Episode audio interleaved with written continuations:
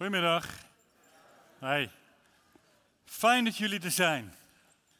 Ik ben blij dat je er bent. Of je nou ehm, gewoon bent om deze dienst te komen, is een non-negotiable voor je, staat gewoon in je agenda. Of misschien heb je op het laatst besloten, ik ga toch. Ik denk dat je hier niet voor niets bent vandaag. Alleen over wat we net gezongen hebben, de intimiteit die we hebben opgezocht met Abba, Vader. Het gebed van Jezus, wat we hebben gezongen, het Onze Vader dat hij ons leert. Maar ook omdat ik je een boodschap wil brengen, um, recht uit mijn hart, uit de rauwheid van het leven, dat op dit moment bij mij in ieder geval speelt en plaatsvindt. Maar ik weet dat het hier allerlei mensen raakt op verschillende niveaus. Misschien zit je elke zondag en komt die preek over je heen. Misschien wel juist door ervaringen met onverhoorde gebeden. Met de pijn die je daarvan hebt. De teleurstelling waar God gewoon niet geleverd heeft. Toen je dat wel verwachtte. Misschien wel die ene laatste kans die hem gaf. Toen je het voor het laatst uitschreeuwde. En tot vanmorgen, kwart voor tien, dacht ik dat het moest gaan over onverhoorde gebeden. En ik ben niet zo'n spreker die opeens op het podium staat en uh, denkt, oh de Heer geeft me een hele nieuwe preek. Wees niet bang, dat is niet gebeurd. Maar het thema moet volgens mij wel anders zijn. Het gaat niet alleen maar over onverhoorde gebeden, maar kerk broers, zussen, zoeker als je hier zit voor het eerst of opnieuw omdat je het nog één kans wil geven. Vandaag gaat het over maskers af, echt zijn. Alles laten zien wie je bent, wat je hebt, hoe je over God denkt, hoe je in de wedstrijd zit. Maskers af, dat is het nieuwe thema dan maar. Wel helemaal vanuit onverhoorde gebeden. Maar ik zei dat was tot kwart voor tien. Dat ik dacht ik ga vertellen hoe ik worstel met een onverhoord gebed en misschien nog wel hoop heb. Een collega van mij, een goede vriend van mij, niet in Nederland, maar in Schotland, met wie ik veel optrek. Zijn vrouw is, uh, was ernstig ziek. Ze hebben drie kinderen, acht, vier en twee. En ik wist dat ze op sterven lag. We hebben heel veel voor haar en met haar gebeden over Zoom en op allerlei manieren. Het naar God uitgeschreeuwd. En het kon wat ons betreft niet zo zijn dat zij zou komen te overlijden, dat zij zou vertrekken. En vanmorgen, tijdens de aanbidding, kreeg ik het appje van Des, mijn vriend, dat Fiona vannacht is overleden. En hier zitten ook weduwnaars, weduwen. Hier zitten ook onvervulde verlangens. Kinderloosheid. Dingen die we ons hebben zien ontvallen. Wat heb ik verkeerd gebeden? Wat hebben we verkeerd gedaan? Waarom heeft God dit laten gebeuren? Twee weken geleden op zondag, ik zit in de burgerhulpverlening. Twee weken geleden op zondagmiddag werd ik opgepiept en dan moet je vertrekken naar een adres in de wijk. Je hebt geen idee waarheen, maar het kan zijn dat de eerste minuten van een reanimatie het verschil maken. Dus ik doe maar een poging om daaraan bij te dragen. En terwijl ik in de auto zit, op mijn sloffen erheen gesprint, bid ik tot God of hij wil helpen, mij wil helpen op het adres waar ik kom. En ik loop het huis binnen en ik zie dat de moeder van een van, mijn, van de vriendjes van mijn zonen daar staat. En haar man ligt op de grond. Turks gezin. Het jongetje komt veel bij ons over de vloer. Nou, de hele molen gaat draaien, ik zal je de details besparen. Maar twee dagen lang heeft hij op de intensive care gelegen. En reken maar dat wij als gezin twee dagen hebben gebeden. Voor onze vriend, voor zijn vader. Een dag later stonden we bij de moskee afscheid te nemen. Heeft het niet gered. Een vader uit een jong gezin. En wij hebben te dealen met onverhoorde gebeden. Dit zijn zomaar voorbeelden uit de afgelopen 14 dagen van mijn leven. En ik ben directeur van Alfa Nederland. Hè? Ik ben professioneel christen. Ik weet hoe dit werkt. Ik weet hoe je moet bidden. Daar zit ik op. Daar krijg ik voor betaald. Het werkt niet zo. Als jij hier zit en je hebt last, je hebt te worstelen met onverhoorde gebeden, welkom. Dat klopt. Dat hoort zo. Het is normaal om te worstelen met gebeden die niet zijn verhoord. Want als jij bidt en je verwacht al dat ze niet meer worden verhoord, dan is je geloof al vertrokken. Maar iedere keer opnieuw dat jij bidt vol van geloof, verwacht je dat God in beweging komt. Verwacht je dat er wat gebeurt. En als dat niet gebeurt, dan heb je te dealen met onverhoord gebed. En dat is wie wij zijn als christenen. In een vacuüm tussen een koninkrijk dat komt en een Jezus die al aan het kruis de overwinning heeft behaald. Maar hey, de naam Israël betekent strijden met God. Dat is de naam van het volk van God, Israël. En die heeft God aan Jacob gegeven na een worsteling met God. Worstelen met God, strijden met God, is heel gewoon. Voel je niet schuldig als je hier zit en je denkt dat je dingen met God hebt uit te vechten. Je dingen met Hem hebt te bespreken. Dat je anders voor dingen denkt. Dat je het wil uitschreeuwen naar Hem. En laten we daar eerlijk over zijn hier met elkaar als kerk. Dit is kerk. Hier hebben we mee te dealen. Hier moeten we over praten. Om weer ruimte te krijgen om God op te kunnen zoeken en te leren kennen. Als we hier niet over praten, als we dit wegstoppen, als het er niet mag zijn, dan zijn we niet eerlijk tegen elkaar, tegen onszelf, tegen God. Dus vandaag gaat het over onverhoorde gebed, want dat hoort bij de kerk. En dan is het maskers af, eerlijk zijn. Dan is het make-up af, dan is het haar uit de gel voor de mannen onder ons. Dan is het gewoon mens zijn. Hey, en de Bijbel staat vol met onverhoorde gebeden. Misschien ben je het niet gewend om daar in de preek, in de kerk over te horen. Maar de Bijbel staat er vol van. Lees eens mee in Psalm 10, vers 1.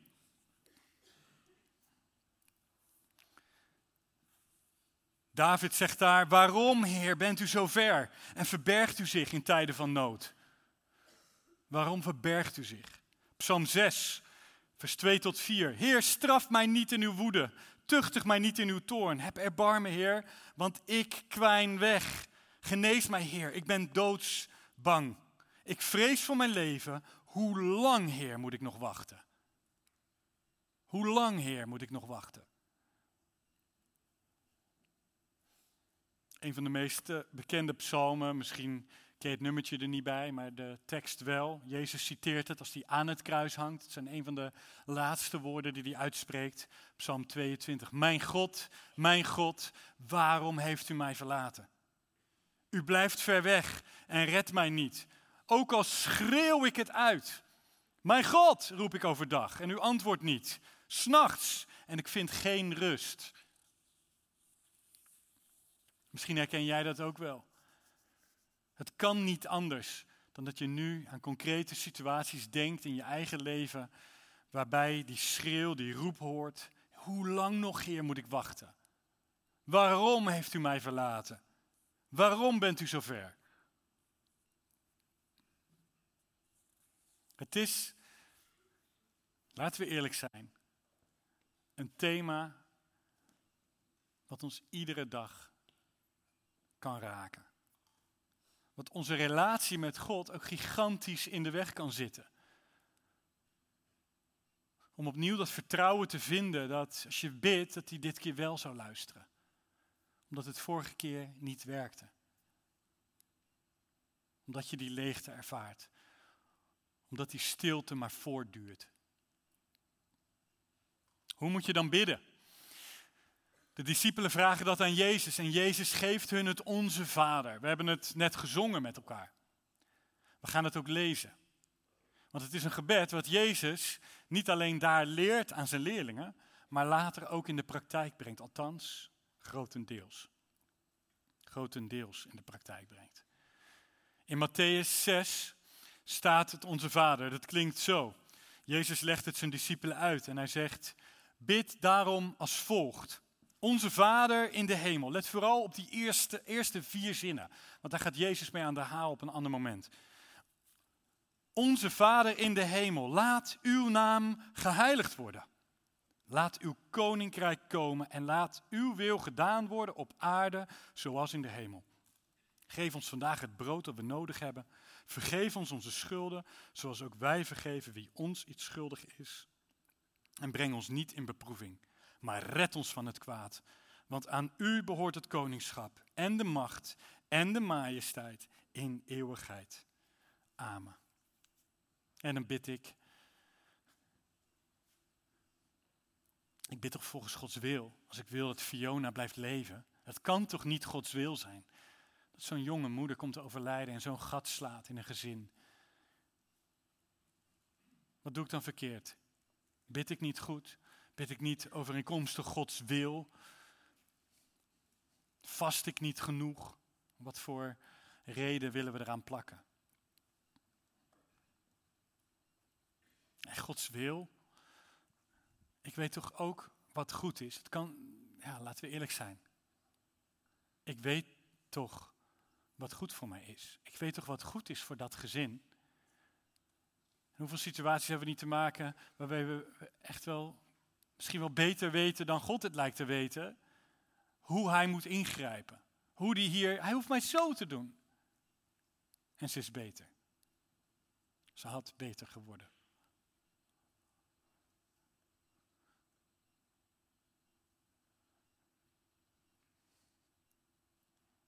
Het is lijdenstijd. Het zijn de veertig dagen in opmaat naar Pasen. Het feest van ons als kerken. Voorafgaand aan die tijd heeft Jezus een ongelooflijk lijden te doorstaan. En hij weet hoe het afloopt. En toch is hij daar bang voor. In zijn donkerste uur bidt hij in de tuin van Gethsemane, vlak voor zijn arrestatie, met zijn beste vrienden in de buurt. En hij bidt daar bijna het Onze Vader. Bijna.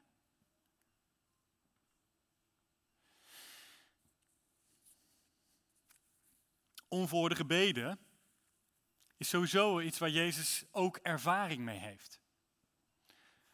Ehm, soms bidt hij twee keer. Ik weet niet of je dat verhaal kent, maar er is een uh, blinde man. En Jezus bidt voor genezing voor die blinde man.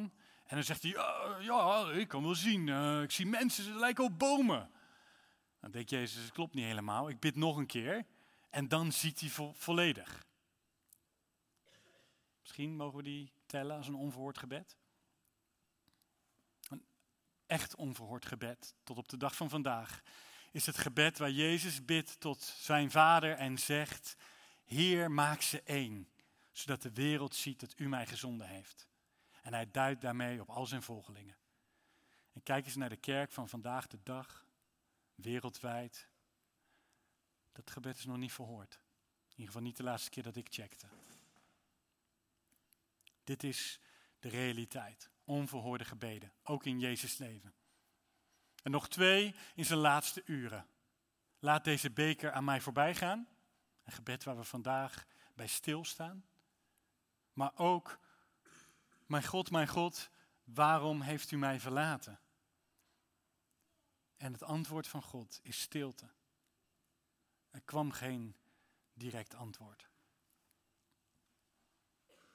Maar ik zei al, we gaan even inzoomen op dat gebed van Jezus in de tuin van Gethsemane.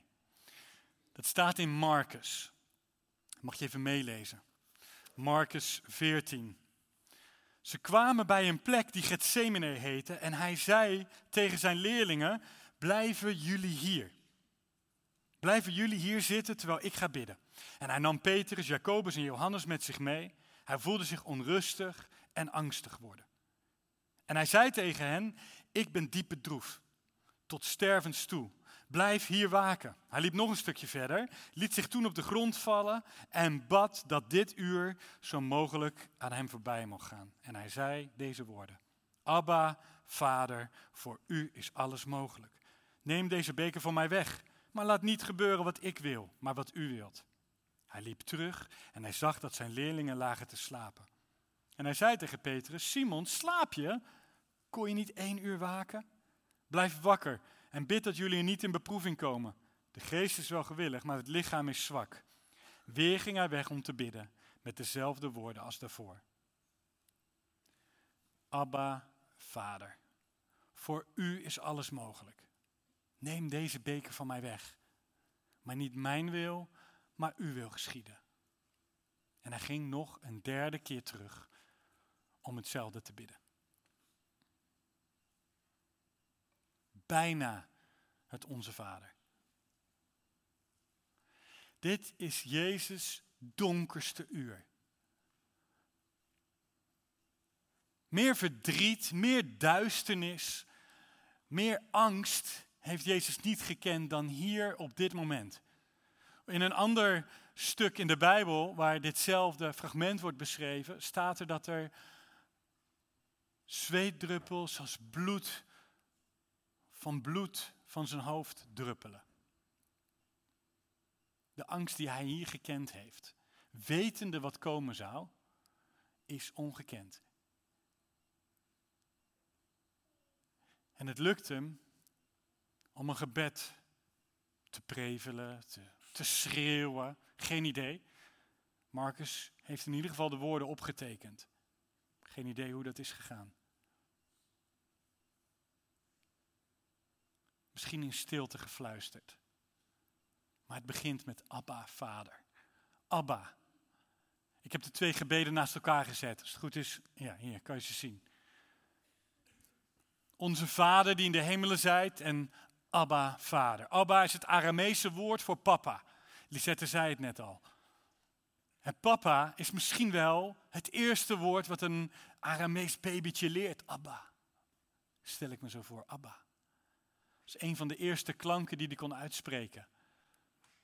Het zegt iets over de intimiteit die Jezus hier opzoekt en paart met zijn vader, met God de Vader. De intimiteit van Abba, Vader, Papa, het op schoot kruipen bij God, zelfs in deze worsteling, zelfs in deze pijn, zelfs in deze angst, lukt het hem om God aan te spreken met Vader wetende dat hij zijn kind is en dat God de Vader er is, waar hij bij mag komen.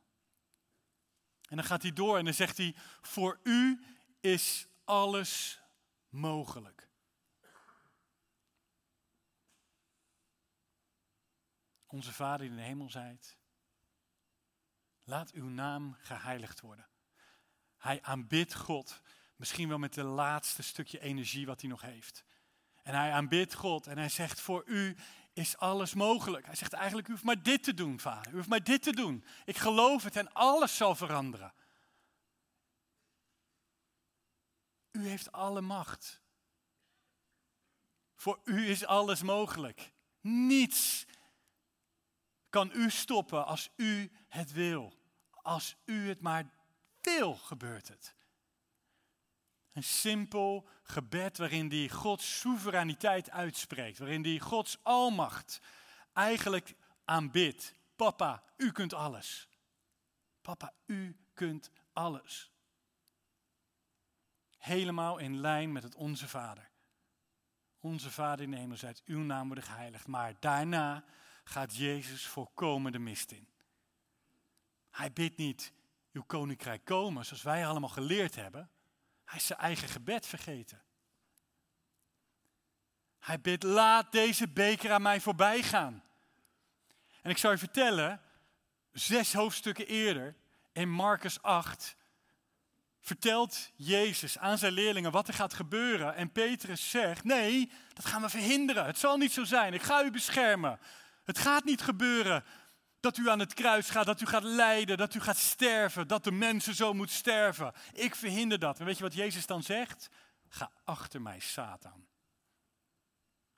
Hij zegt, als je dat wil verhinderen, als je het plan van God, het reddingsplan wil tegenhouden, dat is wat Satan wil. Ga achter mij, Satan. Keiharde woorden spreekt Jezus daar uit over alles wat ingaat tegen het plan. En kijk eens wat hij hier zelf doet, aan de vooravond van de kruisiging. In de tuin van Gethsemane, op zijn knieën. Hij zegt, laat deze beker aan mij voorbij gaan. Ik wil plan B. Ik wil het niet meer. Kunnen we ermee kappen? Ik wil niet verlaten worden. Ik wil niet vernederd worden. Ik wil die pijn niet. Vader, u kunt alles. Regel het anders. Laat deze beker aan mij voorbij gaan.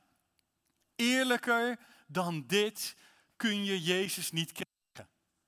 En ik, ik, mij is altijd geleerd dat we eerbiedig moeten bidden. Op zoek gaan naar Gods wil, in lijn met de Bijbel. Dat ik misschien wel oneerbiedig ben als ik het zomaar uitschreeuw. Als ik zomaar zeg wat ik echt denk. Als ik gewoon tegen God vertel dat hij ernaast zit dat ze dood is.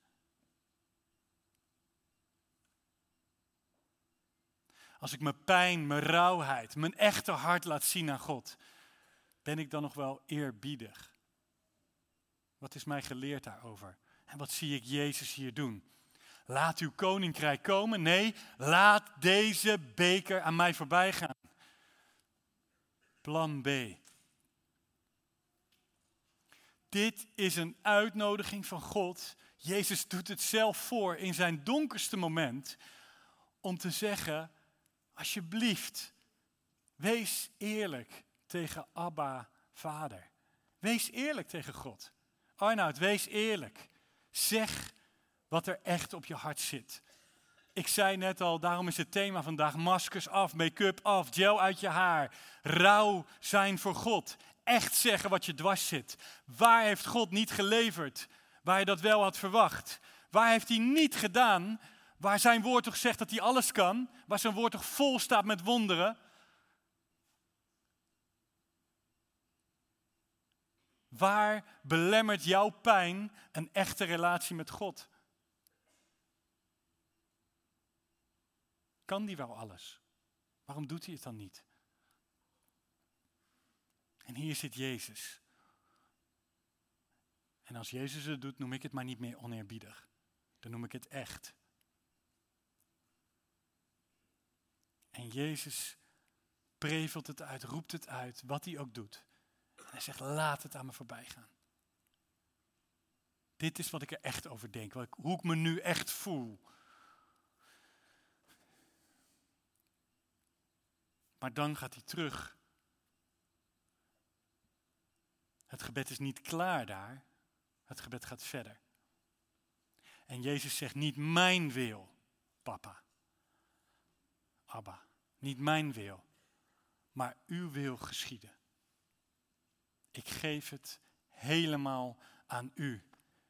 Abba, vader, u kunt alles. Dit is hoe ik erover denk. Maar ik vertrouw u. In geloof. Ik vertrouw u.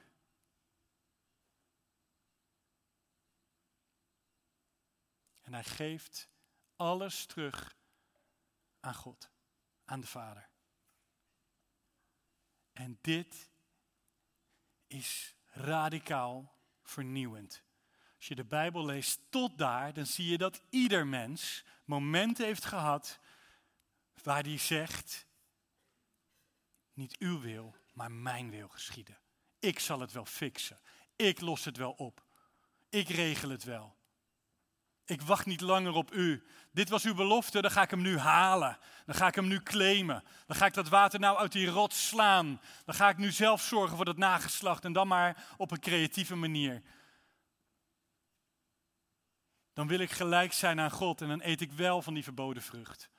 Dan ga ik wel op die stoel zitten, want ik weet het echt wel goed hoe het zit en wat goed voor mij is. Maar Jezus is anders. Die zegt, dit is wat ik ervan denk. Dit is wat mijn hart zegt, schreeuwt, voelt. Dit is de rauwheid. U wilt het, u wilt het horen, dan kunt u het krijgen. En als ik te brutaal ben, sorry. Maar dit is mijn hart. Maar niet mijn wil, Vader, maar uw wil geschieden. En dat creëert uiteindelijk de landingsbaan, die overgave, die overgave van Jezus, dat hij niet aan de noodrem trekt, creëert uiteindelijk de mogelijkheid dat wij hier zitten. Dat wij God, Abba, Vader mogen noemen. Dat de strijd is gestreden. Dat we uit kunnen zien naar een tijd waarin we op de dansvloer van de hemel mogen komen. En dat ik daar Fiona mag zien en dat we samen kunnen dansen. En met alle andere mensen die ons ontvallen zijn, of alle andere situaties die jou pijnigen, zij zijn overwonnen aan dat kruis. Dankzij, dankzij de overwinning van Jezus, dankzij de overgave, dankzij zijn toewijding. Dat is de uitnodiging van deze middag aan ons als kerk. Dat wij zeggen, Abba Vader, voor u is alles mogelijk. Dit is hoe ik erin zit. Maar niet mijn wil, maar uw wil geschieden. In hemel en zo ook op de aarde en zo ook in mijn leven.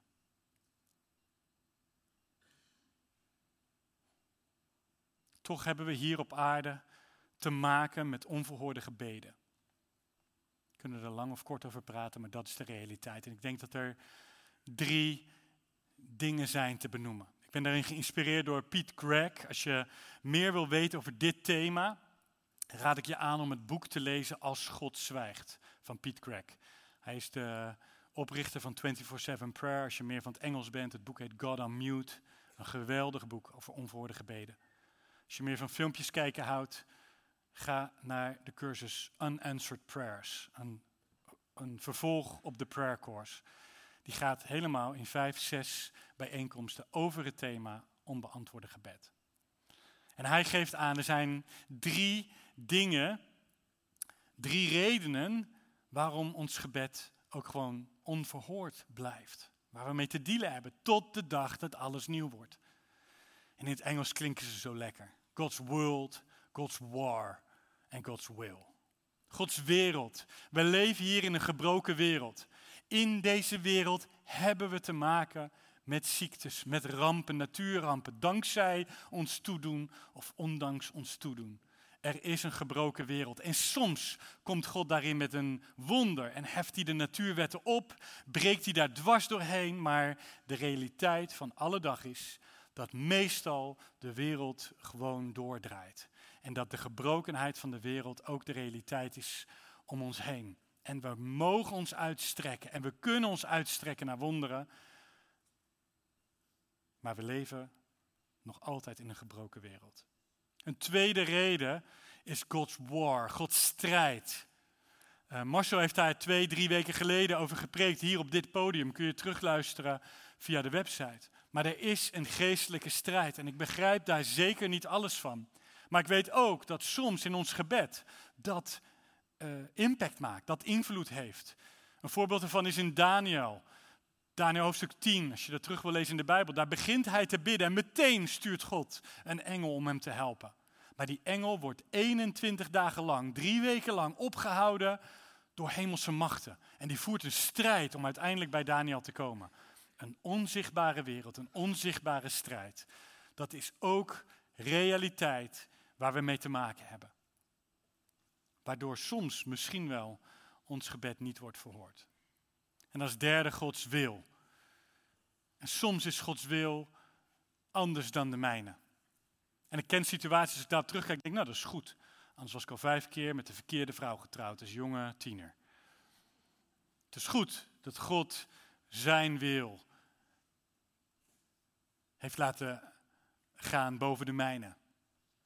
Want hij weet het soms beter. Soms weet ik niet wat ik vraag. Een voorbeeld ervan in de Bijbel is dat de zonen van twee van zijn leerlingen, of de moeder van twee uh, van de leerlingen van Jezus bij Jezus komen. Die zeggen dan, mogen mijn jongens uh, links en rechts van u zitten? En dan zegt die vrouw, u weet niet wat u vraagt. kunt u de beker drinken die ik moet drinken. Soms weten wij niet wat we vragen. Heeft God wel het totaalplaatje en ik niet? En dan is de vraag, durf ik mij toe te wijden aan zijn wil? Wat ik wil voorkomen is dat je nu met al je lijden, je pijn, de stiltes, dat je nu een soort formule hebt gekregen en denkt, nou ik heb een stroomschema, ik ga nu bepalen, was dit nou Gods wil? Was dit nou Gods strijd? Of, of is dit nou Gods wereld? waar valt dit nou precies onder? Wat zei die nou zondag? Dat is niet de bedoeling. Dit is het misschien wel kennisdeel, het verklarende deel. Niet de reden, maar mogelijk wel een oorzaak van ons onverhoorde gebed. Waar het hier vandaag over gaat, is durf jij nog, kun jij nog eerlijk te zijn tegen God, zoals Jezus dat was? Kunnen wij als gemeente met onze pijn, met onze ballast, met onze teleurstellingen naar God gaan en gewoon net zoals Hem zeggen, ik wil het niet. Ik wil dit niet langer. Of hier heeft u niet geleverd en dat doet me pijn. Ik ben teleurgesteld, God. Ik ben teleurgesteld. Ik had andere verwachtingen van dit hele christelijke gedoe. Als het allemaal waar is, u kunt toch alles, waarom dan niet toen en toen? Waarom blijft het zo lang stil? Waarom blijft het uit?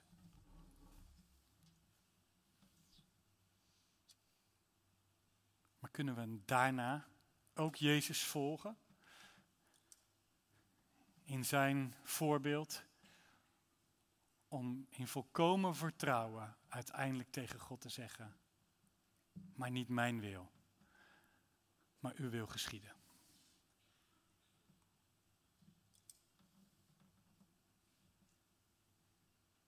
Dit is het eerlijke verhaal van Jezus' donkerste uur. Het begin van ons reddingsverhaal. Van onze vrijheid. Om zomaar tegen God te zeggen wat we vinden, wat we denken, wat we missen. Zullen we dat doen? Zullen we onze handen vouwen en Jezus' gebed echoen?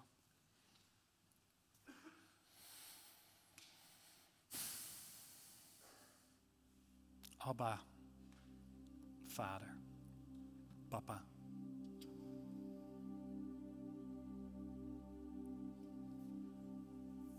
U kunt alles.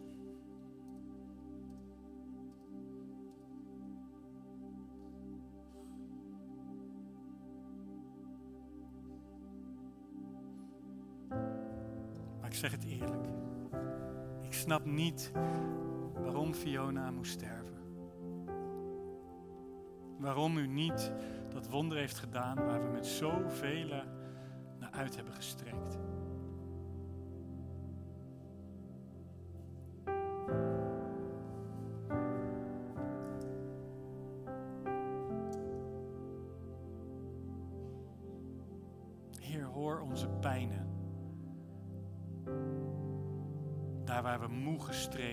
Uitgeblust, leeggejankt.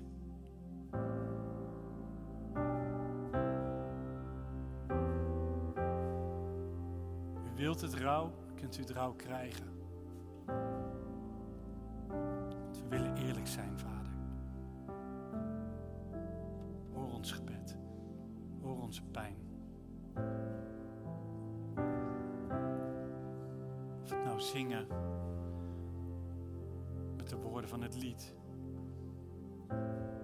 Schreeuwen in de herrie van de muziek. Of we het zachtjes prevelen in de stilte.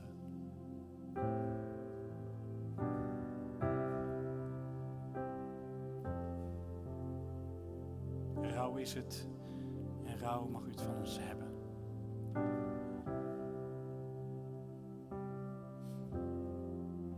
En met Jezus wil ik er ook aan toevoegen. Niet mijn wil,